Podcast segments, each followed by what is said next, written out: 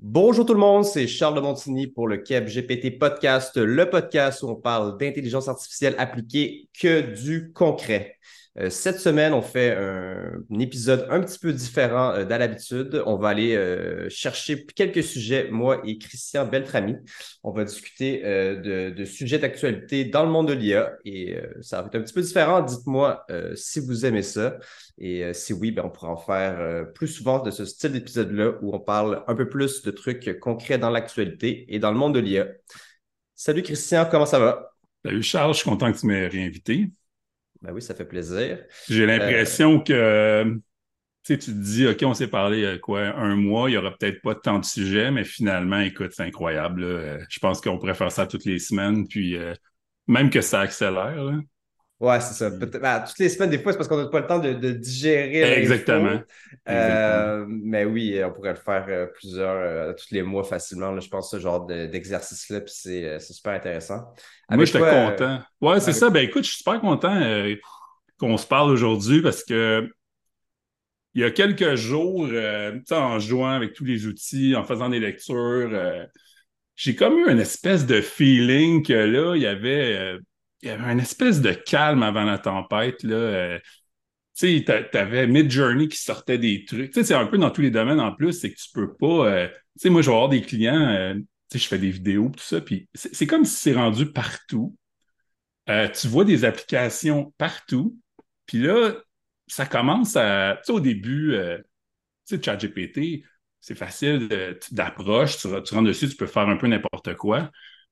Euh, Midjourney, c'est un peu la même chose, mais là, au fur et à mesure que les modèles s'améliorent, puis que les gens commencent à trouver euh, ce qui se cache derrière la boîte noire, moi, j'ai eu un espèce de feeling que là, on approche du moment où est-ce que si tu n'es pas embarqué dans l'IA, puis que tu ne commences pas à te poser des questions sur qu'est-ce que ça peut faire dans ton domaine, j'ai l'impression bientôt, pas que ça va être trop tard, c'est pas une question d'avoir peur, mais tu vas comme. La courbe va être un petit peu plus. Euh, ça va être plus difficile, moi, je trouve, euh, embarquer.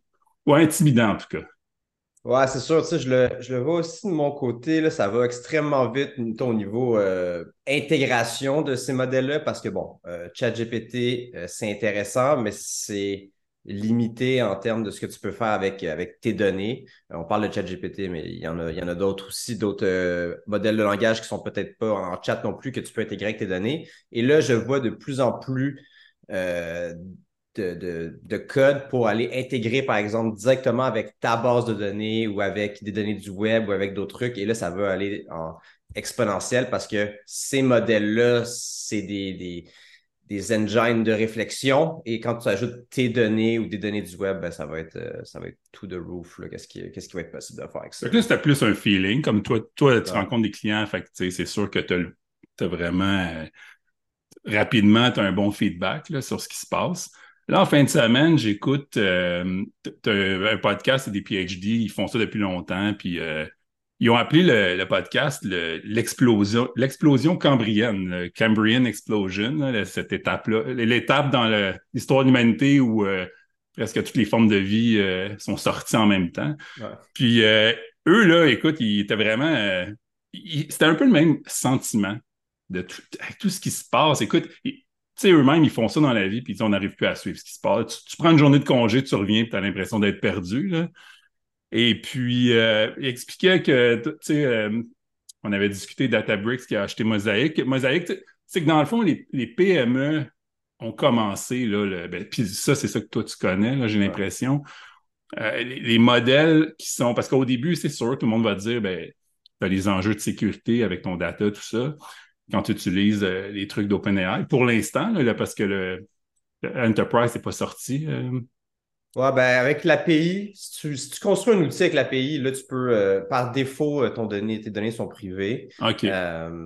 puis en tout cas, l'autre question aussi, c'est ce que est-ce que OpenAI va vraiment utiliser ton data de manière ouais il y a plein de gens qui ont qui utilisent, c'est les mêmes personnes qui utilisent euh, les produits Facebook, TikTok et compagnie euh, qui vont dire que, que ChatGPT utilise tes données quand. Euh, Sauf qu'ils ont quand même avantage. C'est sûr que tout le monde les attend avec ça, puis que dès, qu'il va y avoir un leak qui, prouve qu'ils ont mal utilisé les trucs, ah il s'aide pas. Là.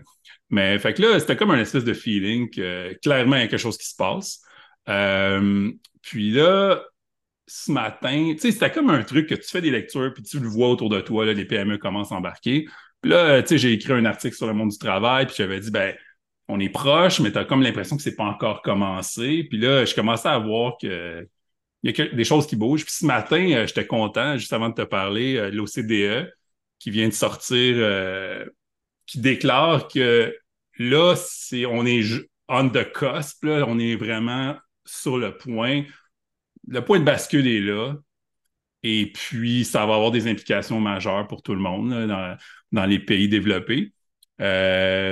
donc, c'est des risques. Et, en fait, c'est comme le temps de c'est comme si j'ai l'impression que ça va se passer. Tu sais, il y avait avant, on discutait tout ça, puis après, où c'est comme, OK, là, c'est parti, puis euh, je sais pas comment tu vois ça, là, mais c'est.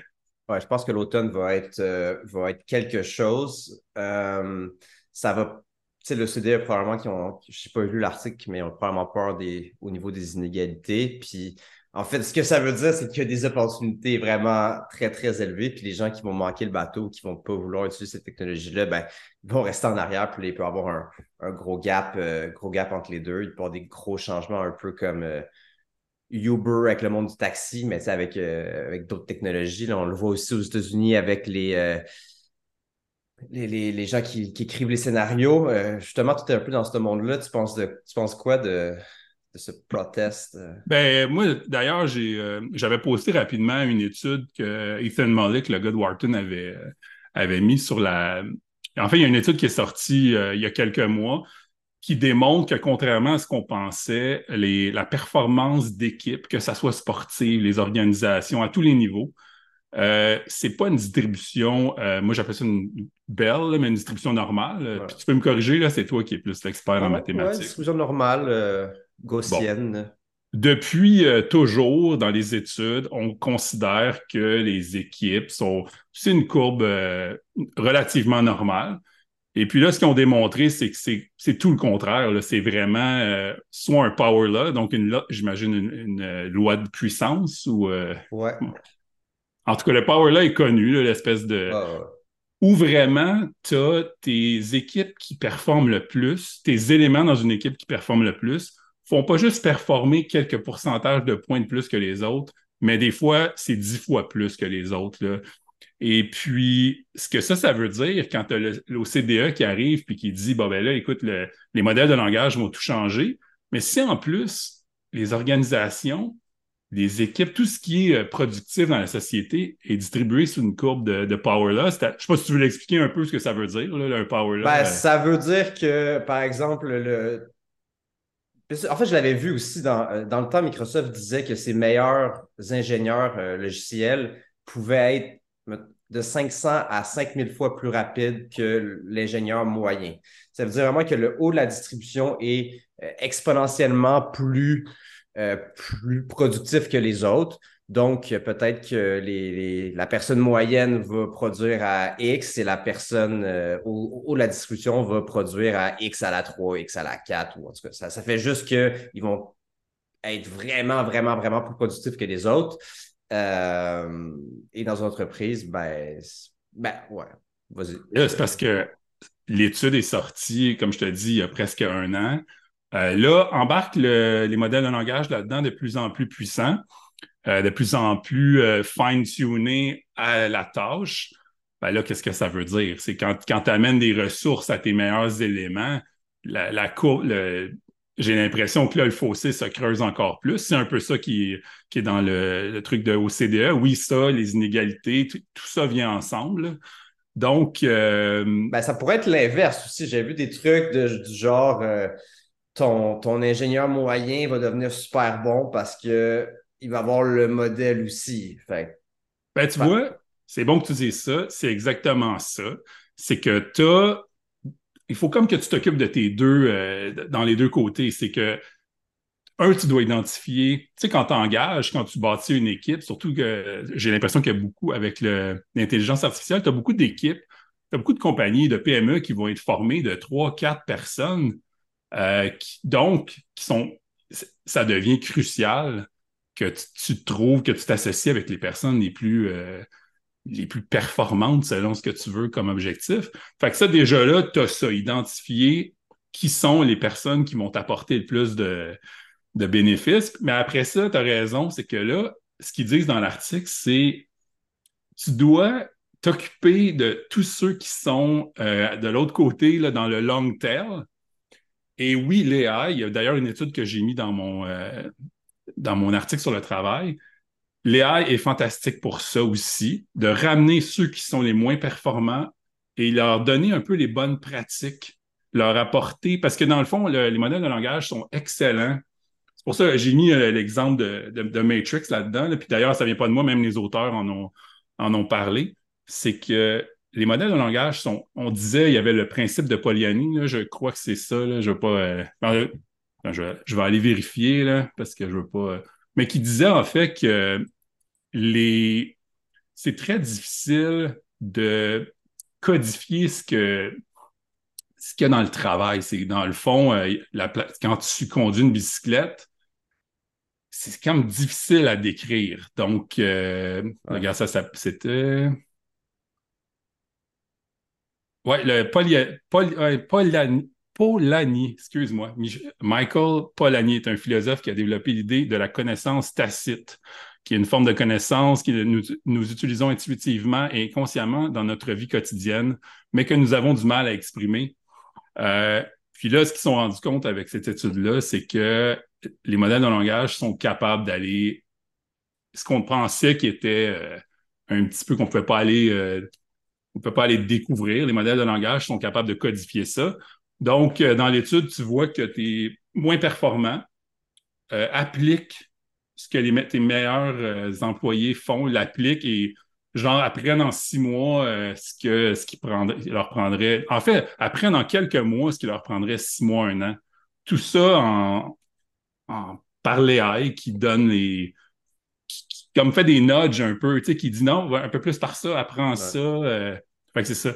Donc, euh, ben, tout ça pour dire que euh, j'ai l'impression que là, les modèles de langage changent tout ça. Puis la distribution, d'ailleurs, il y avait sur Tim Ferriss, celui un peu qui a popularisé le, Power Love avec son 80-20, qui travaillait pour Bain Capital et un autre très grand, un des grands. Très chez BCG. Ouais, c'est ça. Puis dans le fond, euh, lui, il base, j'ai lu un de ses livres, euh, puis dans le fond, il t'explique que tu veux, comment tu peux atteindre des résultats, euh, des, très forts résultats? C'est en, allant chercher le, 20% qui te donne le 80% Tim Ferriss est très fort là-dessus aussi, là, dans, son, dans son livre, dans son classique, La semaine de quatre jours. donc, c'est ça. Puis là, à partir du moment que tout est codifié, parce que dans le fond, dans le modèle de langage, puis il y avait un très bon dossier dans The Economist, ce qui, expliquait, c'est que si tu comprends le langage, c'est que tu comprends le monde, parce que le langage, c'est un genre de technologie. Mais pour le comprendre, tu, finis par comprendre je l'avais l'article pas loin. Dans le fond, ce qu'ils disent, c'est euh, dans le fond, euh, le langage, c'est pas seulement des mots, c'est une représentation de la complexité qui, qui se qui, qui, est comme euh, sous tout cet univers-là. Euh, Exactement, je cherchais ça, c'était underlying que je voyais. Donc, à partir du moment que à partir du moment qu'il devient le meilleur pour, pour, euh, pour faire ce qu'il ce qui fait de mieux, le modèle de langage, ben là, on, entend les, trucs d'émergence. C'est comme au fur et à mesure, ils ont des capacités émergentes qui se développent puis ils comprennent de plus en plus. Donc là, qu'est-ce que ça veut dire quand tes modèles sont, on, réussissent à codifier le monde extérieur? Ben là, écoute, c'est ce qu'on voit en ce moment. D'ailleurs, la robotique n'était pas quelque chose qui était euh, sous mon radar. Puis là, finalement, ce qu'on se rend compte, c'est que avant, il faisait beaucoup de reinforcement learning. Puis, tu sais, la robotique avançait à un certain, euh, tu sais, un certain rythme. Mais là, récemment, écoute, euh, c'est vraiment. Euh, tu, vois de plus en plus des choses euh, quand même impressionnantes. Puis tu vois, j'écoutais. J'écoutais le truc de robotique, puis il disait, dans le fond,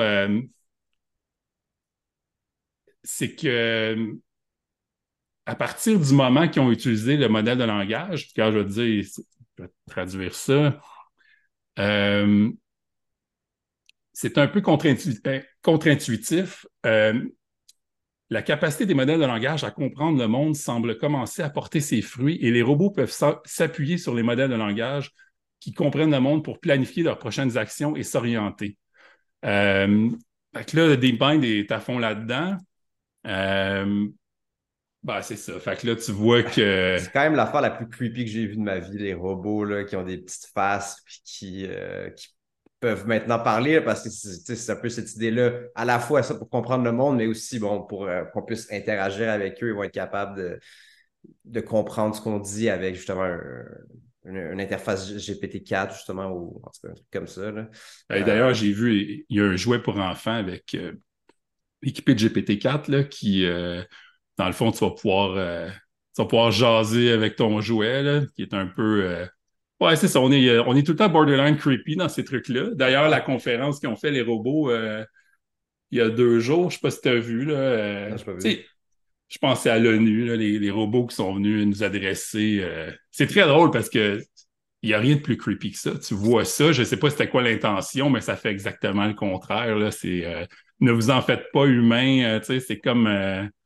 tu vas voir, on mettra le lien. C'est, ah assez drôle.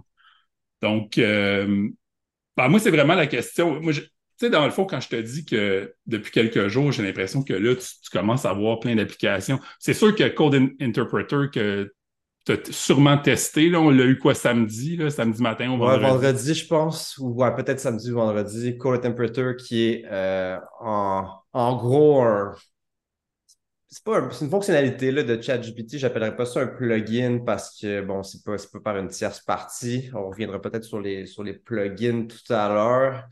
Euh, on a eu accès vendredi et c'est euh, potentiellement ben, une, petite révolution, là, je dirais. On, l'attendait, on l'avait vu euh, dans, les, dans les previews de, de, GPT-4 puis qu'est-ce qui était possible de faire. Et en gros, Code, Code Interpreter est euh, une fonctionnalité qui permet à ChatGPT d'écrire du code. Vous pouvez déjà écrire du code de ChatGPT, mais aussi là, de le rouler et maintenant donc de le euh, déboguer par lui-même. Donc, euh, il va rouler son code, il va voir qu'il y a des trucs qui ne marchent pas.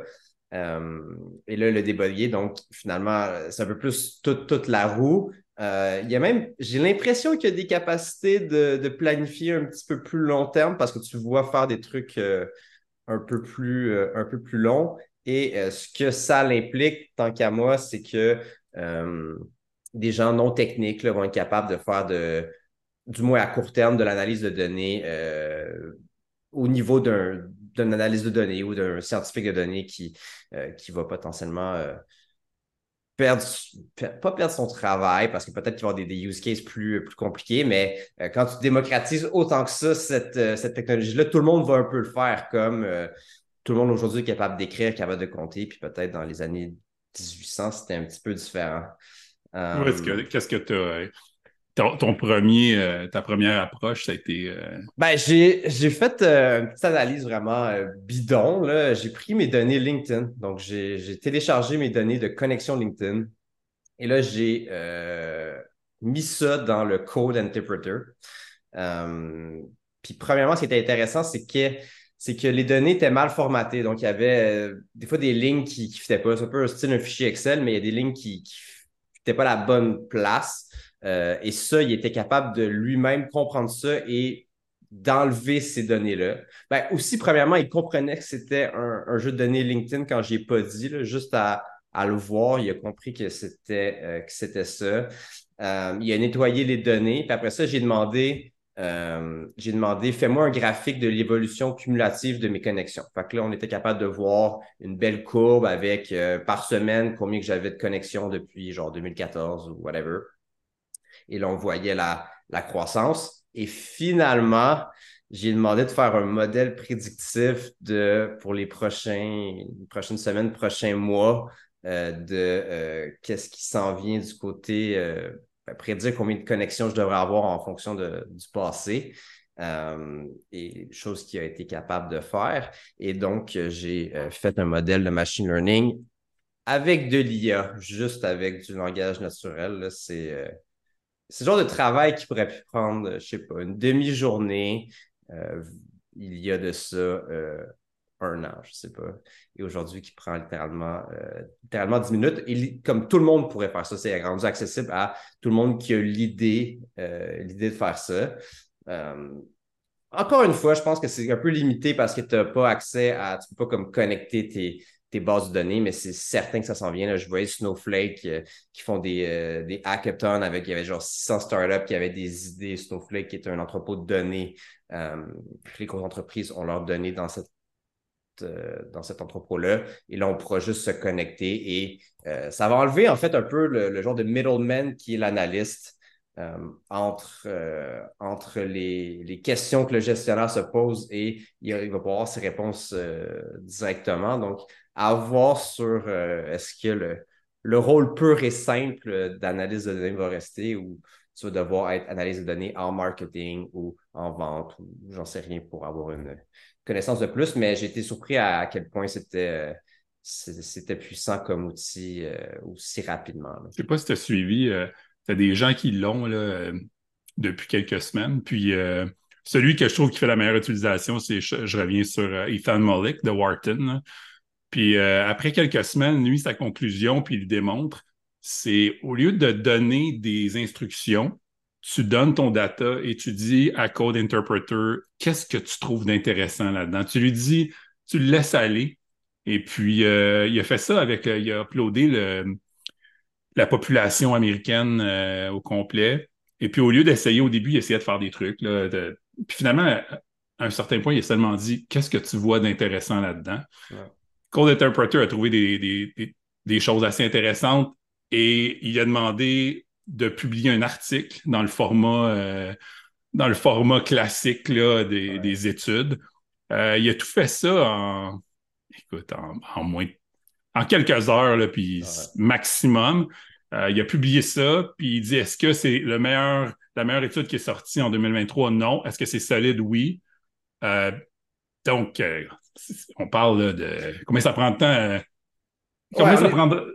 Puis c'est des choses que c'est difficile pour l'être humain. C'est long, là, ça prendre euh, toute la démographie américaine qui commençait à trouver des trucs intéressants. Fait que lui, ce qu'il recommande, c'est upload tes trucs, puis demande à l'AI de trouver des choses auxquelles tu aurais. Tu sais, c'est comme le fameux euh, Rumsfeld, The Unknown Unknown. C'est ça, tu peux pas demander de trouver des trucs que tu sais même pas qui. Fait que ça, j'ai trouvé ça intéressant. Fait que tu pourrais faire ça avec ton LinkedIn. Tu pourrais, ouais, il n'y a probablement pas tant de choses à, c'est un peu, je l'ai limité, mais j'imagine que parce que tu sais, dans, le travail d'analyse de, données, souvent ce que tu vas vouloir, c'est avoir un peu de contexte sur l'entreprise avant. Fait que j'imagine que si on était capable en plus de donner euh, du contexte à, Code Interpreter sur, mettons, par, par, exemple, la démographie américaine, si tu donnais, mettons, tu, tu fidèle du Wikipédia, pour ou, n'importe quelle source pour un peu donner du contexte ou j'en sais rien, ben peut-être que là, ça serait, ça serait encore mieux.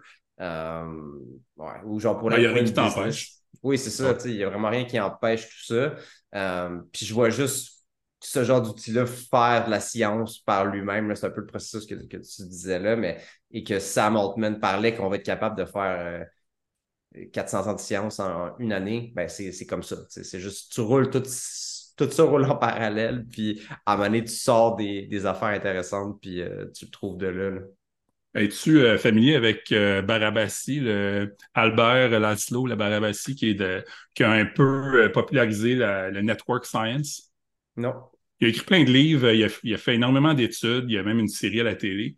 moi, j'ai lu deux de ses livres, puis il y en a un qui était. En fait, une de ses études qui est fantastique, là, pour moi, en tout cas, c'est il démontre comment tu peux euh, deviner que tu peux, à, quel point tu peux facilement prédire le succès d'un artiste par rapport à, quel endroit sa carrière commence, où il expose. Euh, lui, ce qu'il a fait, il a fait une espèce de map de, toutes les, de tous les musées mondiaux, puis il a trouvé les connexions. Puis de ça, il a fait une espèce de formule euh, qui prédit, dans le fond, si après cinq expositions, tu es rendu seulement à tel niveau de, de, de popularité, ben, ta carrière euh, risque de pas lever, puis peut-être tu devrais penser à faire d'autres choses. Mais ce qui est fascinant de ça, c'est que j'ai l'impression que les deux, moi, quand je lisais ça, euh, à l'époque, c'était sur Twitter que c'était très. Tout ce qui était network, d'essayer de trouver, dans le fond, quand tu as un message à passer. Moi, c'était mon idée au début avant que avant tout ça, c'est que quand tu as des clients qui ont des idées à. Tu sais, quand tu as quelque chose à véhiculer, ben, au lieu de le lancer n'importe où, si tu connais bien le network, il y a des endroits précis, ils appellent ça des nodes. C'est des power nodes où tu, c'est là que ça va, puis à partir du moment que tu, rentres là, ben, c'est comme euh, ton, taux de succès est beaucoup plus. Euh, mais c'est ça qui est dur, en fait. C'est un, ben oui, un, peu l'idée de la viralité, c'est que c'est un peu comme euh, quand on a vu le COVID, puis tout ce qu'on appelle le, R je sais plus si quelque chose. C'est qu'en gros, si après, mettons, une journée, les gens partagent plus que. Une personne va le partager 1.3 fois, ben c'est exponentiel. Puis là, tu vas. Dans, dans, le réseau, ça va se partager. Puis justement, d'avoir. C'est un peu l'idée de pourquoi il y a des influenceurs qui, euh, qui se font payer pour euh, faire des, des, des pubs ou des trucs comme ça. C'est que c'est des power nodes par rapport. Puis si tu trouves le bon influenceur pour ta business, ben, ça va être une power node par rapport à, euh, à ton sujet, là, ton Uberman avec le, Athletic Greens, ça doit être un power node parce que euh, ah les gens qui écoutent son podcast euh, vont, euh, vont pouvoir consommer ça. Mais c'est clair que c'est ça le défi dans le réseau, mais c'est. Et que tu peux le voir vraiment rapidement, tu sais. Mais t'as pas l'impression. Moi, c'est que je vois vraiment ces deux mondes-là. Dans le fond, c'est que là, c'est dommage parce que Elon Musk, dans le fond, enlève l'accès à. Avant, c'était facile, c'était vraiment un bel outil pour ça. Fait que là, il va falloir trouver une autre façon. L'accès à l'API de Twitter, tu veux dire? Ouais, c'est ça, euh, pour avoir. Tu avais beaucoup de graphiques, là, tu pouvais voir les interactions de tout le monde. Fait que tu pouvais, des, tu pouvais voir à quel point. Euh, là, on est, on, est, on est loin des beaux jours de Twitter, mais il y avait une époque où euh, j'avais vu des graphiques, puis si Guillaume Lepage parlait de toi, c'était comme. Tu voyais vraiment les personnes clés qui répandaient le, le virus. Là, ça. c'était intéressant. J'ai l'impression que ça va revenir, mais je sais juste pas par quel comme l'API est, est, rendu payant ou presque fermé, puis même, tu sais, Twitter est en train de.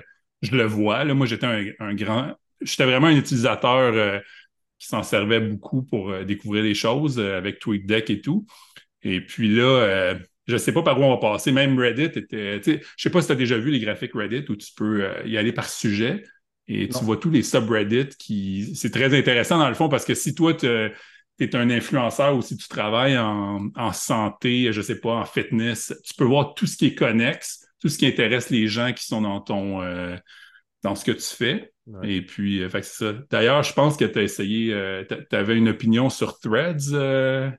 Ouais, ben, c'est un, bon moment pour, pour en parler. Threads, pour les gens qui, qui, vivent sous une roche, c'est une plateforme qui a été développée par Meta, donc le, le groupe de Facebook qui, se veut un peu une extension à, euh, à Instagram, euh, qui est aussi bon, un, clone de Twitter. On peut se demander euh, pourquoi Meta sort ça maintenant, mais je pense que tu en as parlé un petit peu. Là, Twitter était potentiellement en déclin, puis peut-être un appétit pour ce genre de, de, de, de plateforme-là. Euh, maintenant, est-ce que euh, c'est seulement ça? Ben, je pense aussi que c'est rendu relativement simple de programmer ça. Je pense qu'il disait qu'il y avait seulement 20 ingénieurs qui avaient travaillé sur la plateforme euh, quelques, quelques mois. Donc, en même temps, tu connais Blue Sky, là, ou Blue c'est ça, Blue Sky, celui de celui de Jack Dorsey, le fondateur de. Fait que, mais lui, il a de la misère que c'est oui, peut-être ça ne prend pas énormément de personnes, mais niveau infrastructure, c'est difficile de rentrer sur son, celui de Jack Dorsey parce qu'il n'arrive pas à, il arrive ben, pas à fournir. Ben ça, il faut il faut en fait, c'est pas tant de faire le site qui est compliqué, c'est comme tu dis, avoir les infrastructures et avoir euh, l'externalité de réseau qui qui c'est pour ça qu'il est connecté directement sur Instagram, probablement. C'est que tu veux que les gens sont à un clic de se connecter. Là, on parle de 100 millions d'utilisateurs en, utilisateurs en quelques jours, quelques semaines. Oui, quelques, jours. quelques jours. Mais c'est parce que ce pas vraiment des utilisateurs, c'est juste des gens qui ont cliqué sur leur Instagram pour, euh, pour l'essayer, le, un peu comme. Euh, c'est ce que tout le monde attend, en fait. On attend de voir l'utilisation. Ouais, c'est ça, la, vraie utilisation. Un peu comme ChatGPT, au début, ça, a vraiment été haut à 100 millions, là, et après ça, ça l'a, ça l'a diminué. Euh, puis là, la question que, que, tout le monde se pose, c'est pourquoi est-ce que ça a le rapport justement avec, avec euh, l'IA, euh, le contenu qui, qui, est publié sur Facebook et Instagram dernièrement, c'était beaucoup de la vidéo, beaucoup de la photo. Est-ce que Meta essaie d'aller chercher des, tokens, donc euh, du texte, du bon texte rédigé, des trucs un peu plus intelligents, un peu ce que, ce que Twitter a probablement. On vient de dire que l'API de Twitter est fermée, l'API de Reddit est fermée, ish. Euh, donc, c'est de plus en plus difficile d'aller chercher de ce genre de, matériel brut-là. Donc, euh, le. Euh, ben, aussi. Ah, excuse-moi. Non, non, ça, j'allais dire, est-ce que c'est leur probabilité, est-ce que c'est leur façon en fait d'aller chercher ces données-là euh, à suivre? Et est-ce que ces données-là vont être bonnes euh, maintenant que euh, l'IA est sortie de la boîte? Je pense que, point de vue publicité, ça va peut-être être un gros hit parce que la publicité sur Instagram est fantastique là, pour les. parce que ça fait. Ça ressemble à ton feed, ça, ça vient de parler. C'est quelque chose qui est, qui est propre, qui est qui est beau, là, ça reflète pas vraiment la, société, euh, mais en même temps, c'est comme aspirational, comme on dit. Euh, puis à date, ce que j'ai vu de Threads, parce que tu sais, Twitter, euh, j'imagine que tu as beaucoup utilisé là, dans le passé. Pas tant, pas tant, OK. Ben là, c'est rendu trop dark. C'est sûr que moi, j'utilise des listes, donc je suis des personnes intéressantes. Puis IA, il y en a beaucoup. Mais euh, sinon, écoute, quand tu suis euh, l'algorithme, c'est comme euh, c'est rendu un peu n'importe quoi. Puis il n'y a, plus de publicité. Là. Les publicités, tu te dis, c'est des trucs, là. Il n'y a, aucun, a aucun brand majeur, en tout cas en ce moment. moi, j'ai l'impression que sur Threads, tu as une belle opportunité parce que c'est des gens, c'est plus propre, c'est plus. ce que j'ai entendu jusqu'à date, moi, je, je vais dessus, là, mais en ce moment, tu ne peux pas suivre des gens. C'est, en fait, tu peux suivre, mais c'est surtout c'est l'algorithme qui décide ce que tu vois dans ton feed. Ça, ça me dérange un peu pour l'instant, mais euh, c'est très. Euh, c'est insipide un peu. À, date, c'est vraiment les gens qui, disent des, belles phrases. Puis, mais ça va, ça va changer, mais en même temps, pour le brand, pour, le, pour ce qui est publicité, c'est parfait. Parce que si tu veux pas l'univers toxique euh, qu'il y a sur Twitter en ce moment. Là. Oui, puis en plus, l'algorithme l'IA de publicité a ton, tes données Instagram. C'est ça qui rend le truc super intéressant parce que, bon, ils savent déjà, justement, on a parlé de réseau, mais c'est vraiment important dans, dans ce genre d'algorithme-là. Euh, L'IA n'est pas, est pas arrivé cette année. Là, les, les, tous ces engins pour, euh, pour la publicité, ça, ça, ça, ça existe depuis euh, plusieurs années. C'est un petit peu sous le radar parce que euh, parce qu'on ne peut pas l'utiliser nous-mêmes, mais ça nous propose des publicités hyper, euh, hyper euh, pointues sur euh, ce qu'on aime. Et là, de partager ton, tes, données de à ce niveau-là vers l'autre plateforme, c'est un peu un, move de génie si, si ça finit par, par subsister, parce que là, tu vas avoir un partage de données sur ce que tu lis, en plus ce que tu suivais sur, sur Instagram. Maintenant, ça, la, question un peu à un million de dollars, c'est euh, à quel point il y a du contenu qui va être tout, tout le contenu texte va être généré par, euh, par des IA et est-ce qu'on est capable de, euh, après ça, entraîner un modèle sur du texte qui est généré par, par une autre IA? Moi, c'est clairement la peur de, tu as entendu l'expression model collapse, c'est quand, quand un IA parce que là, je pense qu'on va arriver au bout de ce que euh, OpenAI peut faire digérer comme texte mondial. Euh, je ne sais pas où ils peuvent aller après, mais euh, je pense qu'à un moment donné, c'est justement apparemment qu'en ce moment, toutes les productions de blogs, à, quel moment, à un moment donné, l'IA ne peut plus s'entraîner sur lui-même? C'est que quand les blogs sont générés par, par le même IA, ben, ton modèle devient de moins en moins efficace. Fait que ça, ça va être mais j'ai l'impression que les gars d'Open. Tu sais, Open, quand tu t'écoutes euh, Sam parler, une grosse partie de, leur travail, c'est justement de savoir comment pondérer tous les intrants, tous les. Plus, plus tu vois ce qui sort de, la recette euh, GPT-4. C'est pas un truc, euh, tu sais, on a envoyé euh, tout le texte dedans, puis il, mentionnait, sur, il mentionne souvent, mais il a mentionné très clairement sur le podcast de, tu sais, le podcast avec... Lex Friedman. Oui, exactement. C'est très intéressant. Donc, je sais pas ce qu'il va. Parce que, tu sais, la question ici qu'il faut se poser, comme tu dis, là, il y a beaucoup de nettoyage de données justement qui est fait avec ce, texte-là. c'est sorti que GPT-4 serait probablement entraîné sur 13 milliards de, tokens, donc à peu près de caractères, euh, ce qui est 13 euh, trilliards de caractères. En tout cas, beaucoup. Euh, maintenant, la question, la question, c'est est-ce que quand tu utilises ChatGPT, si tu l'utilises bien, est-ce que ce que tu sors de ChatGPT ou d'un autre modèle de langage est du nouveau contenu avec un peu du nouveau jus à ouais, je comprends, ouais. citron. Ouais, c'est intéressant. je pense que oui, parce que si tu le travailles bien, ton texte, ça vient de quand même tes idées. Tu ne fais pas juste dire euh, écris un blog. Euh, il y a sûrement du jus à, sortir de ça. Tu sais. Oui, non, ça, c'est. c'est super intéressant. Euh. D'ailleurs, je parlais tantôt du gars de Wharton, Ethan Mollick, le, professeur. il racontait que là, il est invité, il est, très, il est ami avec le gars de LinkedIn, justement, là, Reed. Reed Hoffman. Exact. Puis euh, c'était très. Ils ont, fait un podcast ensemble, c'était intéressant. Puis ils expliquaient que ChatGPT, euh, les gens avaient environ en moyenne six interactions avec avant d'abandonner. Puis d'ailleurs, les choses que les gens font, les premiers, les premiers trucs, c'est pas mal tout temps la même chose. Puis c'est pas mal tout le temps les pires choses que tu peux demander à ChatGPT si tu vas être déçu.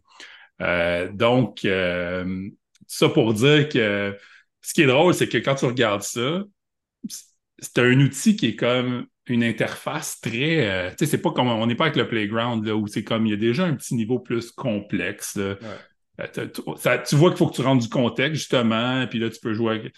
Mais moi, ce qui me, fascine de ça, c'est que tu regardes ce que les gens font, puis abandonnent.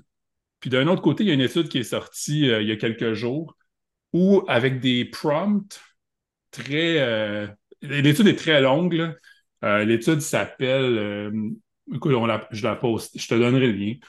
Ils ont réussi, avec des prompts, ils réussissent à donner à GPT-4 une personnalité des. tu sais, dans la psychologie, tu as les grands.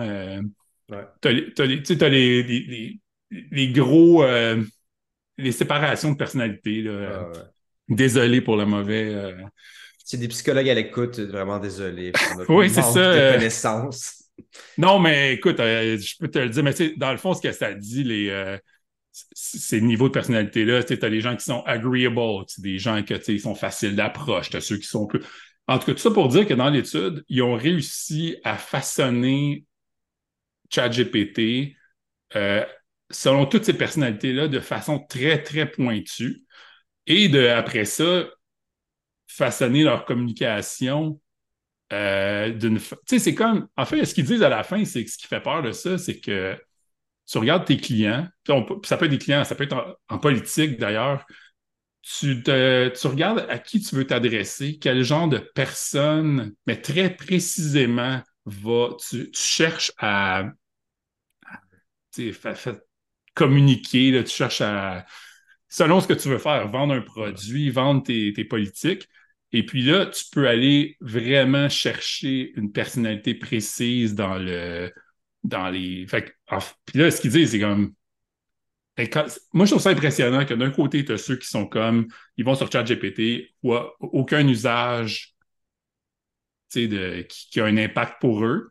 Puis de l'autre côté, si tu fais le bon prompt, c'est le même outil, puis tu es capable de donner une personnalité euh, incroyablement pointu à un outil. Fait que là, euh, je sais pas, je trouve ça fascinant qu'il y a comme. Euh, ouais, tu vois, sur, euh, sur, Google Cloud, quand tu essayes Palm 2, un peu dans, le style Playground, ils vont te. Il y a un mode structuré qui vont te dire OK, mets du contexte ici, mets un exemple ici, mets ci là. Fait que comme. Puis à la fin, ça fait juste repackager ça dans un prompt. C'est pas, euh, ils vont pas le pousser à, nulle part de, spécial, mais ça structure un peu la façon de travailler avec l'outil. Puis j'ai l'impression que c'est, c'est ça qui manque à, beaucoup de monde. Ils vont écrire euh, fais-moi fais-moi une recette de, gâteau carotte, puis ce qui sort, c'est pas intéressant pour eux, ou c'est pas dans le format qu'ils voulaient, ou c'est pas. Puis faut que tu demandes, faut que, faut qu'on en a déjà discuté un peu durant notre premier épisode, mais si tu demandes de quoi, euh, un petit prompt, ben, tu vas avec une, réponse très, très, euh, très générique, puis ça donne pas beaucoup de valeur. Puis en plus, ce que tu euh, discutais, est-ce que tu parlais des, mauvaises questions? par exemple, est-ce que c'est la fin du monde et que l'IA va, va tous nous tuer? Comme on disait un peu avant l'épisode, c'est que c'est des questions qui sont avec des réponses précanées là, qui vont. qui vont ouais, les fameux guardrails. C'est un des guardrails, c'est comme on, fait que là, tu, vas même pas chercher. Euh, en fait, c'est ça qui est. On, on avait parlé, dans le fond, c'est encore le truc de la distribution normale. C'est que si tu poses une question très basique, ben, tu as une réponse. Euh, alors que quand tu vois cette étude-là, tu peux aller, tu peux y faire faire presque n'importe quoi. Oui, parce que tu vas au final, j'imagine, tu sais, à la base, tu me dis ça, je, suis impressionné. Après ça, je réfléchis. Ah, ben, tu tu vas aller activer les, justement les neurones euh, c'est ça. Euh, spécifique. Puis là, avec ça, tu avec une personnalité. Puis si tu connectes ça avec un autre AI qui va aller genre targeter des gens justement sur Threads ou sur Instagram, ben là, tu as le message. Avant, il fallait l'écrire un peu nous-mêmes, le message. Là, tu pourrais automatiser le message et, euh, le ciblage en même temps. C'est assez puissant. D'ailleurs, euh, le même Ethan Mollick donne, parce que le, gars de LinkedIn lui pose des questions sur comment il, lui fait faire des choses intéressantes. Puis ce qu'il dit, c'est que tu.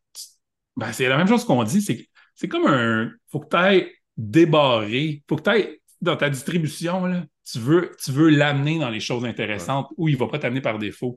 Puis il pose des questions euh, très intéressantes, c'est qu'il dit il faut que tu mélanges, tu, fais connecter des choses qui sont normalement, tu ne penserais jamais à les connecter. Euh, dans le fond, si tu cherches des. Euh, parce que, tu sais, lui, ce qu'il dit, c'est les gens. puis moi aussi, je pense ça. Là, on entend beaucoup dire que l'IA n'est pas bonne pour l'innovation, pour la créativité, mais euh, je comprends, si tu rentres dans ChatGPT, GPT-4, puis que tu dis, OK, donne-moi euh, n'importe quoi, ben, c'est sûr, par défaut, tu as, la chose la plus, en plein dans la distribution, la plus euh, probable, tu sais. La plus probable. Parfait. Pas très, créatif, ça. Exactement. si tu lui demandes de te faire un concept de série télé, ben, ça va être le truc Netflix comme grand, tu ben, c'est normal, c'est ça que ça fait. Mais une fois que tu comprends comment que ça fonctionne, lui, ce qu'il fait, c'est qu'il dit bon, on va créer une série télé. Euh, mets-moi ça qui est inspiré, puis là, tu donnes un truc complètement flyé, là, mais tu sais, quelque chose qui existe. Tu mélanges des trucs, parce que lui, ce qu'il dit, c'est un outil de connexion euh, GPT-4. Fait arrange-toi pour aller réveiller les notes dans, le, dans le modèle, euh, dans ton deep, comment on appelle ça? Ouais, c'est ça. Va, va, activer les choses pas mal plus deep, puis là, là, des choses intéressantes. Euh, que, en tout cas, ça, c'était super intéressant. Je pourrais te donner le lien parce que Reed est quelqu'un qui a écrit un livre là, avec euh, ChatGPT, avec GPT-4. Puis c'était ça, il fallait qu'il aille chercher des trucs intéressants. Euh, intéressants. Ouais, ben, tu vois, j'avais une discussion dernièrement. Ce que j'ai fait, une, j'ai écrit une recommandation sur LinkedIn à quelqu'un avec qui je travaille euh, souvent, puis je l'écris avec euh, ChatGPT, parce que, j'écris de nos jours, euh, si je veux que ça soit clean, ça va passer par là. Mais je ne l'ai pas écrit, je n'ai pas dit genre fais une recommandation pour Madame Y. sais, je l'ai écrit une première fois. Après ça, j'ai dit le contexte, j'ai dit plein de trucs. J'ai dit réécris-moi ça mieux. Puis là, on a, on a, travaillé ensemble. Puis à la fin, on a créé quelque chose. Puis justement, j'ai dû activer des notes parce que en, en donnant justement la description, du contexte, une première. quand j'écris la première fois, c'est que ça, je sors un peu mon jus de ce que j'aurais écrit, puis là, il me le réécrit, puis ça sort de quoi d'incroyable. Puis c'est pas du tout de juste euh, taper euh, recommandation euh, deux points, puis il est écrit quelque chose. tu parles de, de Reed Hoffman, qui est aussi investisseur, potentiellement fondateur de Inflection AI, euh, qui, est une entreprise fondée l'année passée, qui ont sorti l'agent conversationnel Pi, PI, Pi, je ne sais pas, Pi. J'ai hâte que tu m'en parles parce que moi, quand je l'ai essayé, c'était pour moi, c'était vraiment le. Pi, pour moi, tu as, ce modèle-là et tu as Bing de l'autre côté. Euh, parce que quand tu vas sur le site de Pi, si je ne me trompe pas, euh, c'est vraiment sais, gentil, accompagné de façon. Il y a presque, il y a vraiment un côté, c'est presque le, c'est l'AI woke, dans le fond. Euh. Ben, tu sais, pour, pour finir sur. Euh, pour finir sur juste l'entreprise, je trouve, ça, intéressant parce qu'ils ont un an. Ils ont déjà réussi à sortir ce modèle-là que je, que je trouve assez impressionnant en un an. Là. On sait que OpenAI, il y a quoi, 7 ans, 8 ans, peut-être même plus.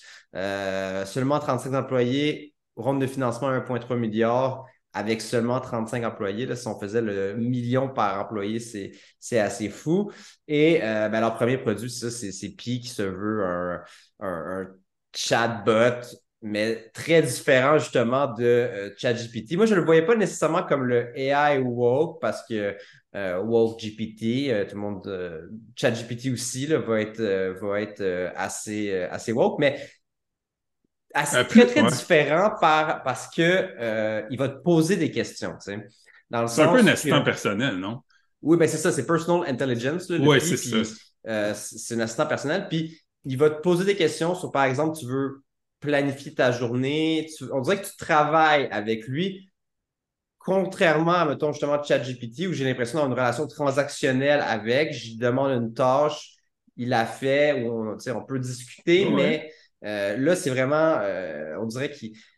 c'est vraiment une relation très, très, très différente. Puis, comment dire, euh, ça, malheureusement, en ce moment, ça mène pas à grand-chose souvent, là, dans le sens où on dirait que la conversation diverge, puis il va te reposer une question jusqu'à jusqu'à l'infini. Mais j'aime l'idée derrière, parce que bon, avec leur 1,3 milliard, ils planifient de, de créer le, le, deuxième plus gros super ordinateur au monde. Ils vont sûrement améliorer ça. Est-ce que euh, cette idée d'assistant personnel-là va être justement connectée un peu à un genre de plugin store, puis là, tu vas pouvoir euh, lui demander de, de, commander tes billets d'avion, puis il va le faire un peu tout seul. Euh, Es-tu en train de me dire que ton assistant personnel n'est pas Siri? Siri, j'ai une belle relation avec elle, mais ça fait pas grand-chose. Non, mais en fait, j'entends, il y a, un des, il y a quelqu'un qui, est connu dans l'industrie qui a dit que Apple travaillait là-dessus puis qu'il allait avoir. Euh... Ah, c'est sûr. Ben, tu sais, mais là, écoute, c'est, difficile à croire qu'ils vont rattraper le retard, mais en même temps, avec leur. Euh, ben, il manque...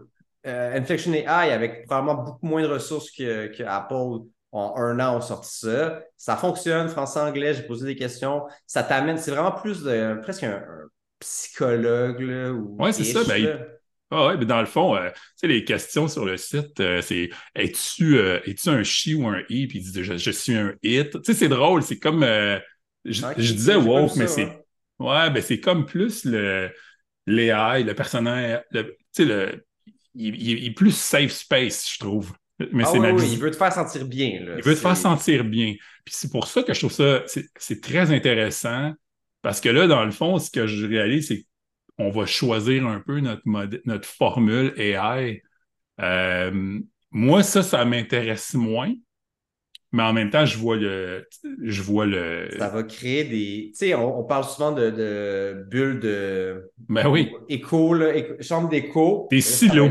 Ouais, ça va être euh, fois mille parce que ça va être le contenu généré juste pour nous, d'après ce qu'on veut. Même pas genre d'autres gens, ça va être littéralement nos AI qui. Euh, moi, c'est pour ça que il y a un côté où j'utilise, en général, j'utilise GPT-4, ChatGPT, euh, parce que c'est comme l'outil de travail. C'est comme le. C'est comme plus laboratoire. Es en la, on, on s'assoit, on travaille, on, on, essaie des trucs. Mais j'utilise Bing pas mal à tous les jours. Bing, c'est quoi la différence? En fait, juste pour faire un mini aparté, j'étais persuadé que c'était la même chose, donc je ne l'ai jamais essayé parce que je ne vais pas sur Bing. Euh, en général, c'est pour les gens à l'écoute qui seraient aussi ignorants que moi, quelle est la différence entre Bing et ChatGPT 4? ChatGPT, c'est ton ami euh, qui connaît tout et qui est allé dans une bonne école et qui est. Euh, comment je pourrais dire? il est à l'abri. Ouais, ouais, mais il faut faire attention à ça. Mais, mais il, reste, il est toujours. il fait ce qu'il a à faire. Il est, tu, il va pas te. c'est comme la personne que tu veux avoir là, quand tu vas aller passer tes examens importants puis qui va, te, qui va être ton tuteur. Bing, c'est ton ami un peu wild. pourtant c'est le même modèle à, la base, mais c'est comme ton ami Wild qui te faisait découvrir la meilleure musique quand tu étais jeune, puis qui te disait des choses choquantes une fois de temps en temps, mais qu'après ça, tu étais comme. Il y avait quelque chose qui t'attirait là-dedans. Euh, l'expert, là, Ethan Mollick, encore, qui était au podcast avec. Euh, il a appelé le bad boy ou quelque chose. En fait, il dit J'ai presque peur de Bing. Parce que quand tu le mets en mode créatif, puis qu'il trouve que tu. Euh, il va te le dire s'il trouve que tu es, euh, insupportable, puis que tu t'en vas nulle part. Puis ChatGPT, il va jamais faire ça. Bing va... est connecté par défaut sur, sur Bing Search, genre? En fait, euh, je vais le faire tout de suite. Moi, je, l'ai pris au départ, c'était sur un waitlist. Et pour avoir accès, tu devais utiliser Edge. Euh, pour, oui, euh, je pas. Ouais. ouais, ben. Et puis, une fois que tu es sur Edge, c'est bing.com, c'est dans le search. Fait que dans le fond, Microsoft Bing, tu as soit search, soit chat. Et puis, moi, je te recommande de l'essayer. Tu mets le mode tout le temps creative. Et puis, tu vois, euh, il y a tellement une belle différence entre les deux. J'ai vraiment l'impression, là, quand tu me parles de Pi, que là, le, j'ai tout le spectre. Là, Quand j'ai le goût de. Quand je me sens un petit peu down ou fragile, je vais aller, je vais aller voir ton, euh, ton Pi. Quand j'ai du travail sérieux à faire, je, vais avec euh, GPT-4. Et puis, pour des trucs que des fois, j'ai juste besoin de. Comme, écoute, l'autre fois, on écoutait c'était le documentaire de Wham sur, euh, à Netflix qui traite. Puis euh, quelqu'un me demande OK, euh, comment il est mort, George Michael? Ben, si tu demandes à ChatGPT, ça va être très comme si tu lisais la presse, il va te sortir. J'ai demandé à Bing, puis c'était comme officiellement, voici comment il est mort, mais on va s'entendre sur quelque chose. Puis là, c'est ça qui est drôle, c'est comme la, la différence entre les deux. Fait que si tu veux faire euh, de la recherche marketing, tu veux faire des choses un petit peu plus edgy, ben, moi, je, moi, je conseille aux gens de l'essayer. C'est, euh, mais c'est sûr que si ça te dérange un AI qui, à un moment donné, pas t'insulte, là, mais c'est surprenant. Tu sais, on est tellement habitué. Euh, mais moi, j'adore parce que justement, des fois, c'est dans ces. Quand il sort un petit peu de, de ces guardrails, comme je sais pas c'est quoi le terme français pour guardrails, les, les balises de sécurité. Là, T'as l'impression qu'il est moins. Ben, D'ailleurs, au début, euh, il avait dit au, euh, journaliste du New York Times, euh, Kevin Roos, de quitter sa femme pour. pour ouais, c'est ça, il y a plein d'histoires avec Bing. Fait que c'est sûr que Bing, c'est comme. Tu sais, on était. C'est le fun des bad boys, là. Fait que moi, je le conseille. Je, vais essayer. Probablement que, comme tu dis, c'est qu'il y a le même modèle à la base, puis après ça, ben. ben c'est de voir. Microsoft l'utilise différemment, il va le. ben, ben, c'est le fun de voir aussi, même modèle. C'est quoi que En fait, ça te permet de voir qu'est-ce que fait. À quoi ça sert. Euh, qu'est-ce que fait OpenAI, qu'est-ce que fait Microsoft? C'est le même modèle, mais c'est comment que tu le. Ben, c'est ça. Puis ça vient à, mettons, rajouter un peu ton, ton brand ou. Euh, il demandait de, parler québécois, ça va, tu peux rajouter ta sauce sur un modèle, puis... Euh, Exactement. Puis oh, il n'y a pas de limitation, là. Puis tu, en marketing, euh, c'est impressionnant, là. Tu peux... Euh, tu peux demander quels sont les. Disons, moi, moi, ça me fascine. Tu sais, je te disais au début, j'ai l'impression qu'on est comme proche d'un, d'un point de bascule.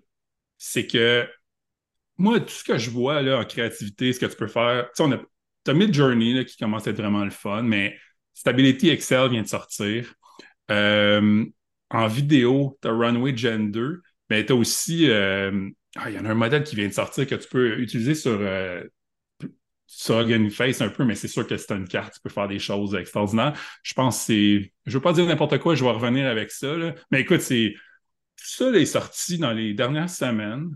Tu as tous les trucs d'audio qui sont complètement. On s'entend, là, de l'audio, ça il y avait un article dans le Financial Times, les, comédiens sont clonés, les comédiens. Ah, euh, et puis. Qu'est-ce que tu en penses de ça, justement? Est-ce que c'est.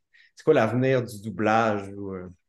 Ben moi, tu sais, le problème du doublage euh, au Québec, c'est que tu avais Michel Olivier qui racontait, il avait passé une émission, puis il disait le doublage, c'est. Là, je ne veux pas dire n'importe quoi, mais c'est proche de 70% des revenus des comédiens, parce que tourner, c'est une grosse opération, ça coûte cher, tout, mais doubler au Québec, c'est quelque chose. québécois, là. Ouais, c'est ça.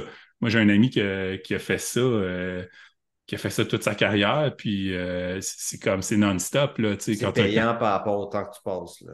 c'est le fun aussi comme travail parce que tu t'en vas en studio, tu sais, pas. Euh, quand tu fais un personnage, euh, quand tu écoutes des en français, là, tu, vois que c'est les mêmes. Tu sais, tu dois avoir, à partir du moment que tu es associé à un personnage de Marvel, c'est le fun. Ouais. Fait que, puis tu veux pas qu'il change. Un acteur, là, techniquement, Brad Pitt a toujours la même personne. Exactement. Ouais, puis si tu le changes, moi, ça me choque. Là, tu peux pas faire ça en plein milieu. Euh, donc, ça me semble être une menace extraordinaire pour le revenu des artistes. Fait, mais là, c'est pas. Je sais pas comment tu vas. Euh, c'est un peu. C'est, ouais, ça me semble être quelque chose. Mais j'ai l'impression que. Puis moi, j'ai un bac en fine arts, là, puis je vais t'avouer que quand j'ai commencé avec GPT-3, tout ça, j'ai jamais pensé que ça. Genre, je t'en ai déjà parlé, mais je pensais pas que c'était la créativité qui allait être. Euh, on, que ça allait venir pour ça. Puis là, tu là, vois c'est pas vraiment la créativité, c'est plus est-ce qu'on est capable de prendre la voix de Brad Pitt, par exemple, sa vraie voix, la mettre en français, puis mettre un peu français ton keb, puis au final, c'est même plus sa vraie voix, mais ça vient un peu comme les chauffeurs de taxi avec Uber, prendre une grosse part de leur revenu. Mais si c'est directement quand il, quand il tourne, c'est automatiquement traduit, c'est sûr que ça va finir comme ça. On ne va pas payer des gens justement très cher pour traduire quelque chose qui peut être fait automatiquement. Oui, mais c'est ça. Mais ce que je voulais dire par rapport à ça, c'est que tu as comme une espèce de. Tu crois que. Puis tu sais, je, je, le crois aussi que les êtres humains, on est spéciaux et tout, mais le problème quand tu penses ça, c'est que peut-être tu baisses tes gardes et puis, tu sais, j'écoutais euh, quelque chose qui m'a beaucoup ouvert les yeux, c'est quand il y a eu les négociations à Hollywood avec les scriptwriters et puis ce qu'ils veulent comme clause de AI. Euh, il y avait des podcasts là-dessus avec des, des, des, des, gens qui écrivent des séries que j'écoute, tout ça. Puis, c'était. Ils sont pas fous, là. Ils voient que. Peut-être qu'aujourd'hui. justement, qu'ils voulaient. Ah, ben, écoute, je ne sais même pas en fait ce qu'ils ont réussi à négocier, là. mais je pense que c'est temps de ne pas utiliser euh, ChatGPT, l'AI jusqu'à une certaine. C'est des trucs. Euh, mais écoute, j'ai pas les. pense que tu peux euh, écrire une série comme ça? Euh? Aujourd'hui, non. Aujourd'hui, non, mais dans combien de temps? Dans combien de temps? Si tu es capable de codifier là, les connaissances tacites du monde du travail, combien ça prend de temps avec un modèle soit capable d'analyser tout ce qui s'est fait sur HBO? Puis, je sais pas. Tu moi, je. En fait, ce que je trouve. Ce que je trouve vraiment, vraiment fascinant en ce moment, c'est le côté langage, les, les LLM qui rentrent dans tout. Puis, tu sais, comme moi, dans le fond, là, tu prends le livre, à partir du moment que tu peux prendre le livre, tu as le, T'as Robert McKee qui a écrit l'espèce de Bible de comment écrire une histoire. Je l'ai lu deux fois, c'est fascinant. Mais qu'est-ce qui arrive quand tu peux fider ça au complet euh, dans ton, dans ton GPT? Vraiment déjà fidé dans les 13 milliards, 13 trilliards de tokens. Mais non, mais que toi, tu le prends, tu, tu vas te le. Puis là, tu te dis, écoute, euh, j'ai besoin de sors-moi un outline pour une série qui. Euh, parce que quand tu lis ça, c'est énormément de. C'est super intéressant, mais dans le fond, tu fais juste t'aider à, arriver avec ton outline. Puis, là, je parle de story, c'est plus compliqué, mais tant qu'à faire, pourquoi tu ne prends pas. Euh, combien ça va prendre de temps avant que quelqu'un se dise. Ah, fait, c'est sûr que c'est déjà fait, mais tu sais, Robert Cialdini, son, son livre euh, super influent, là, Influence, tu connais Cialdini? non. Ben, c'est lui que les plus grosses études sur euh, l'influence. Comment tu ben, fais pour. la psychologie of, influence? Exactement. Ok, je l'ai lu. bon, ben, c'est ça, c'est un classique. C'est un classique. J'ai même euh, utilisé, en fait, j'ai même utilisé, je sais pas si c'est toi, ça vient de toi, mais j'ai demandé, ou j'ai vu ça, peut-être qu'on a vu la même chose. J'ai demandé justement, OK, résume-moi ce livre-là. C'est quoi les points? Je savais comme six points. Puis après ça, dans le prompt de ChatGPT, là, j'ai commencé à, à, faire écrire, mettons, un post LinkedIn, mais avec cette ça en prémisse, genre. Ah, je me rappelle ça. Mais tu vois, puis tu n'avais pas assez de tokens pour mettre le livre au complet. Tu étais allé avec la théorie générale. Mais quand tu vas pouvoir mettre le livre au complet, après ça, il a sorti Persuasion, qui est comme ce que tu peux faire. Puis ça, c'est fascinant aussi. C'est ce que tu peux faire avant même que tu aies l'interaction pour que les gens, quand ils arrivent, tu sais, comme ils soient déjà, tu sais, c'est dans les restaurants, dans le fond, c'est comme tu es déjà, avant même de, prendre ta première bouchée, tu as déjà les choses qui t'ont comme nudgé dans la bonne direction, la direction qui est la bonne pour celui qui a le restaurant. Ou, euh, Mais qu'est-ce fait dans le fond, les modèles à langage, que tu amènes avec ces théories-là, ou tu sais, tu peux prendre, je te parle de, de Robert Cialdini. Quand tu lis euh, le livre de Robert Cialdini, euh, il parle d'un de ses collègues qui a écrit un livre sur. Il a analysé la publicité, puis qu'il il a codifié ce qui fonctionne, ce qui fonctionne pas. Puis il a dit c'est drôle parce que tu as ça dans le livre, puis j'entends jamais parler de. Tu sais, tu as comme Cialdini qui dit si vous êtes en communication, en publicité, il y a tel livre qui existe, ça s'appelle Persuasive euh, Advertising. Je te le montre ici. D'accord. Et puis ça, euh, c'est. Ils ont, analysé tout ce qui est communication, publicité, puis ils ont, émis des principes. Puis c'est hyper, hyper détaillé. C'est comme si tu vends un produit de telle catégorie, puis que tu veux, euh, ben là, utilise un influenceur. Euh, si c'est un si, tu comme, si t'as rien, en fait, c'est drôle, ils disent des trucs comme si t'as vraiment rien à dire, prends un influenceur. Si tu as un message important, prends pas un. Mais tout ça pour dire que qu'est-ce que. Moi, je, je me dis, il y a quelqu'un qui. Si moi, je pense, il y a quelqu'un d'autre qui a pensé, là. Mais ce livre-là, moi, je lisais avant, je soulignais, puis tu sais, quand je faisais des rencontres avec des gens, je disais, ça m'aidait un peu à montrer que j'avais fait du travail, puis que c'était basé un peu sur la, du scientifique, qui est difficile des fois quand tu es en, vente ou en marketing.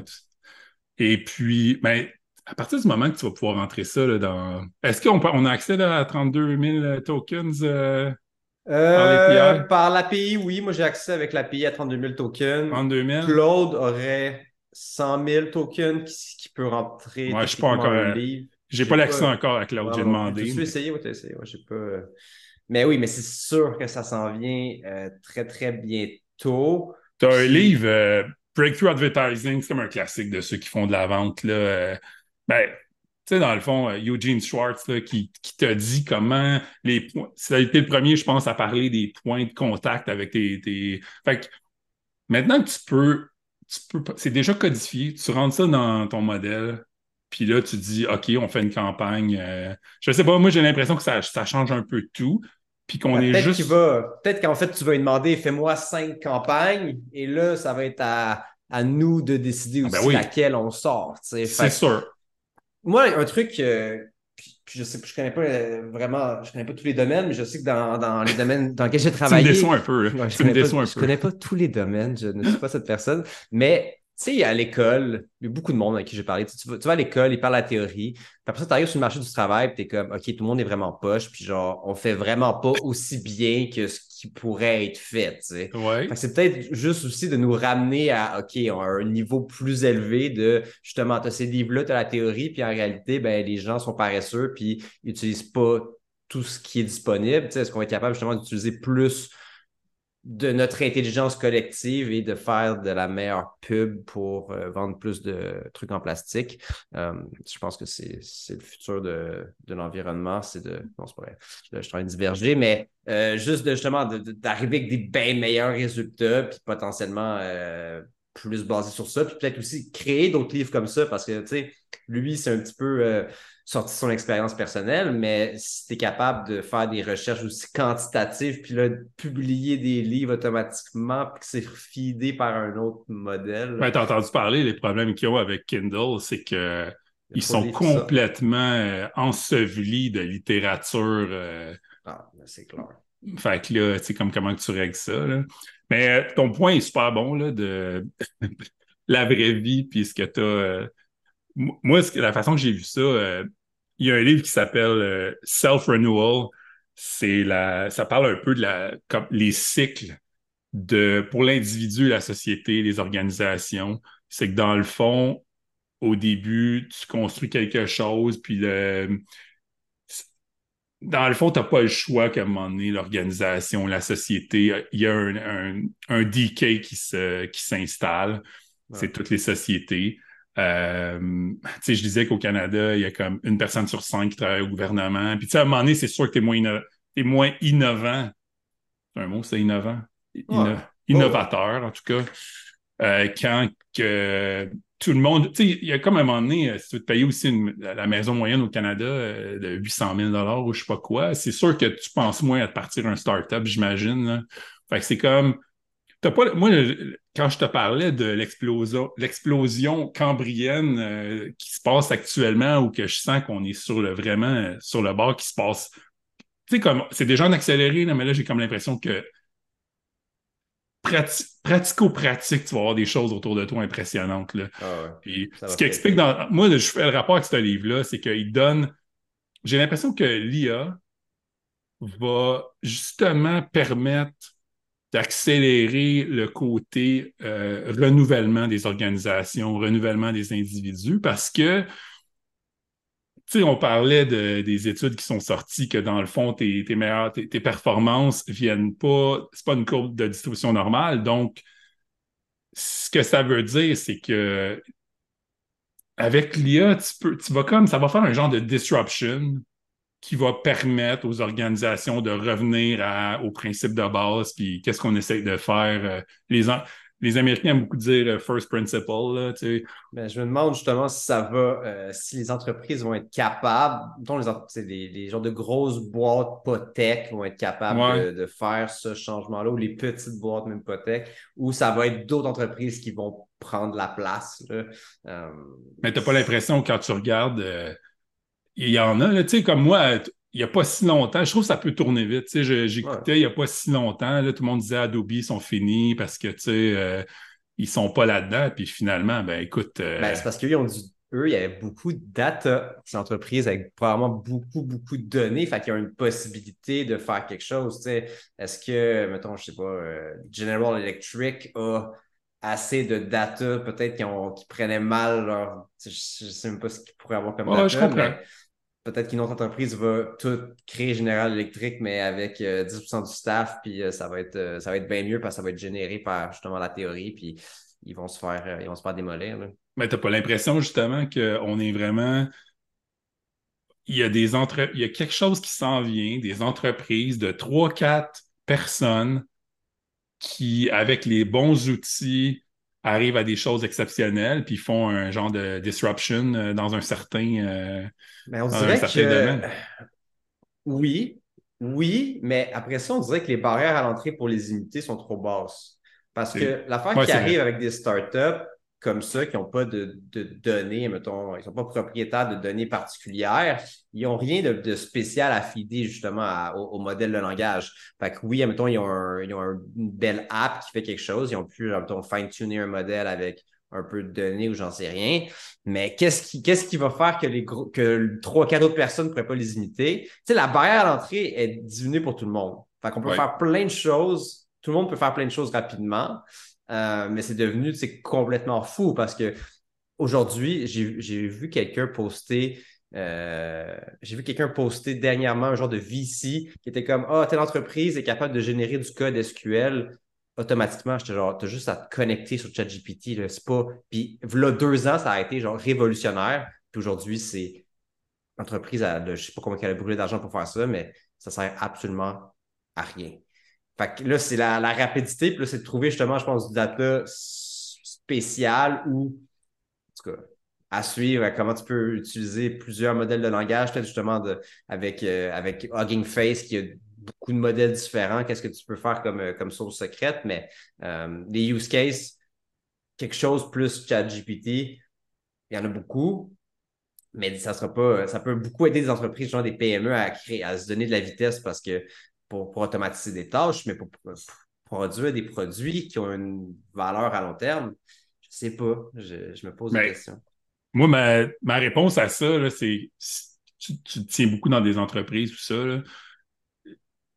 OK, la barrière à l'entrée est basse, ce qu'on appelle euh, personne de mote, comme. Euh, mais est-ce que les gens, quand ils ont une entreprise ou quand ils sont sur un projet, est-ce que leur objectif est un bon objectif? Est-ce que les membres de, ces, de, cette, de l'organisation sont parfaitement alignés? Parce que oui, au départ, tu n'as pas, de, pas de barrière. Mais après ça, c'est quoi la friction? Parce qu'il y a de la friction partout, entre les membres, dans l'organisation. Euh, dans, le podcast de, de, LinkedIn, il racontait, il disait, tu sais, dans, le fond, le management, c'est un genre de technologie.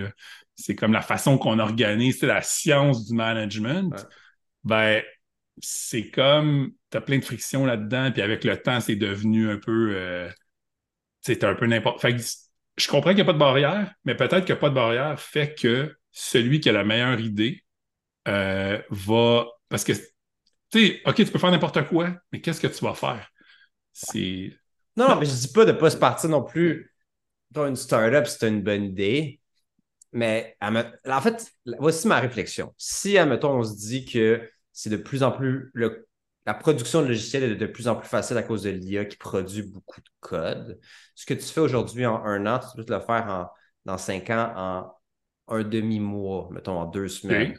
Fait que là, si tu une business, puis peut-être que c'est pas grave, mais si tu une business qui peut être répliquée, mettons, dans un an, en la moitié du temps, ben, le temps que tu as passé aujourd'hui, en tout cas, il y a quelque chose qui, je ne sais pas comme qu'est-ce qui va arriver dans, quand, quand, on va pouvoir générer des logiciels automatiquement pour. Euh, ouais. mais ça va peut-être être justement, c'est, qu'est-ce que tu connectes ensemble? Tu sais, dans le fond, c'est quoi? C'est un diagramme de veine de toutes tes compétences, de tes. Euh, puis je pense que c'est. Pas au niveau personnel, je pense plus au niveau de l'entreprise. Non, mais oui. Même chose. C'est un peu la même chose aussi, ça. Comme qu'est-ce que tu es capable de. Puis peut-être que justement, dans les cinq ans que tu vas créer ça, tu vas ramasser assez de data pour, faire autre chose, tu sais, euh, qui, va être, qui va être next level si tu prends euh, cinq gars qui ont 25 ans, cinq gars et cinq femmes euh, qui ont 25 ans, qui partent un truc, puis des seniors qui partent un truc, tu vas avoir des choses différentes, tu vas avoir des. Ah. Je, ne sais pas. Mais en même temps, si tu me dis ça, que dans le fond, quand tu n'as pas de barrière à l'entrée, ça fait. Les équipes, dont on prend les équipes de hockey, c'est quoi la. Qu'est-ce qui fait que c'est si difficile pour une équipe? Tu sais, dans le fond, les équipes de hockey de la Ligue nationale, ils ont toutes le même. Euh, ils, ont, tout un peu. ils jouent avec les mêmes paramètres. Qu'est-ce ouais, ben, peut-être que c'est juste de, du aléatoire, puis euh, justement, qui, mettons, les attraits de la ville. sais mettons, à New York, ils sont capables d'acheter des gros joueurs parce que c'est le fun d'être riche à New York. Puis après ça, c'est le repêchage. C'est tellement de bruit dans le repêchage que tu peux avoir un cold coffee au 13e rang ou tu peux avoir un, un jambon. Fait ben, puis après ça, probablement pas, parce qu'ils ont des techniques complètement différentes, ils ont du coaching différent, ils vont prendre des décisions aussi. Là. Ils ont des arbres de décision, puis ils vont aller à droite ou à gauche. Tu as raison. Des philosophies. oui, c'est ça, complètement différent. Puis après ça, il y a quand même un bassin de joueurs élites restreint. C'est vraiment une power là, encore une fois, au niveau du talent de ces joueurs-là. Fait que quand tu as Alex Ovechkin, tu as un monopole sur ce joueur-là, puis qui a peut-être que dans le ben, peut-être pas non plus. Tu, parlais du, talent justement dans tous les domaines. Peut-être que si tu es capable d'aller justement chercher le meilleur talent euh, dans ces domaines-là de tech. Là. Non, mais c'est plus que ça. Regarde, si, on a, si tu dis que le meilleur talent, c'est Connor McDavid, ouais. puis là, mais par contre, ce que ça dit dans l'étude, c'est que tu dois payer tes meilleurs talents à juste. Tu, tu, dois payer ce que ça vaut et ça vaut beaucoup plus. Puis, euh, ben, ça, on le voit, mais qu'est-ce qui arrive quand tu es. Euh, quand dans le fond, tu es limité dans ton, euh, ton, euh, ton enveloppe salariale, tu as comme un problème. Fait que là, c'est dans le fond, moi, je pense que, parce que tu, le vois avec les Oilers, là, je veux pas trop qu'on fasse un podcast de hockey, là, mais non, mais tu comprends, c'est un bon ah. exemple. C'est que tu as les. OK, tu as le plus performant, mais après ça, tu peux plus payer. Tu comme c'est tout débalancé, là, tu peux pas. Euh... Ouais, parce que dans ce cas-ci, on a une enveloppe fermée, ce qui n'est pas nécessairement le cas dans une, euh, dans... Ouais, une ben, entreprise normale. Fait que peut-être c'est une question de philosophie. Oui, il n'y a, plus de barrière à l'entrée, mais c'est quoi ta philosophie de vie? Est-ce que peut-être que ce qui va faire la différence, c'est que toi, euh, tu t'en vas faire une fois par année un cleansing au Népal, fait que tes intentions sont pures, ta ligne les avec toi. Karma est pur. Ton karma est pur, c'est ça qui va faire la différence. Écoute, euh, Christian, on va finir là-dessus. Le, temps file. Encore une fois, euh, c'était une superbe discussion. Si les gens veulent te suivre, ils peuvent te suivre sur quelle plateforme? Je recommande d'aller sur, euh, ben, soit sur LinkedIn, c'est facile à trouver. Sinon, christianbeltrami.com où j'ai tous les liens. J'ajoute les liens de ce qu'on parle. Ben, je suis allé sur Threads, mais j'ai échappé mon téléphone. Mon écran est pas mal. Je, lis la moitié. C'est comme j'ai hâte que Threads ait un. Euh, jusqu'à temps que je répare mon téléphone, j'ai besoin d'une euh, app desktop pour Threads, s'il vous plaît. OK. Oui, oui. Euh, j'imagine qu'ils vont sortir ça. mais J'imagine que Zuckerberg écoute le podcast. Donc, Oui, oui, oui, c'est ça. Mais en même temps, tu vois qu'Instagram, il n'y a pas de truc desktop. Fait que je pense que je vais être obligé de. D'aller réparer mon écran. Mais ouais, donc christianbeltrami.com où il y a tous les liens, sinon sur LinkedIn. N'hésitez pas à nous poser des questions. Puis si j'ai parlé d'un truc que vous voulez le lien, ça va me faire plaisir. All right. Salut! Ça marche. Merci beaucoup, Christian.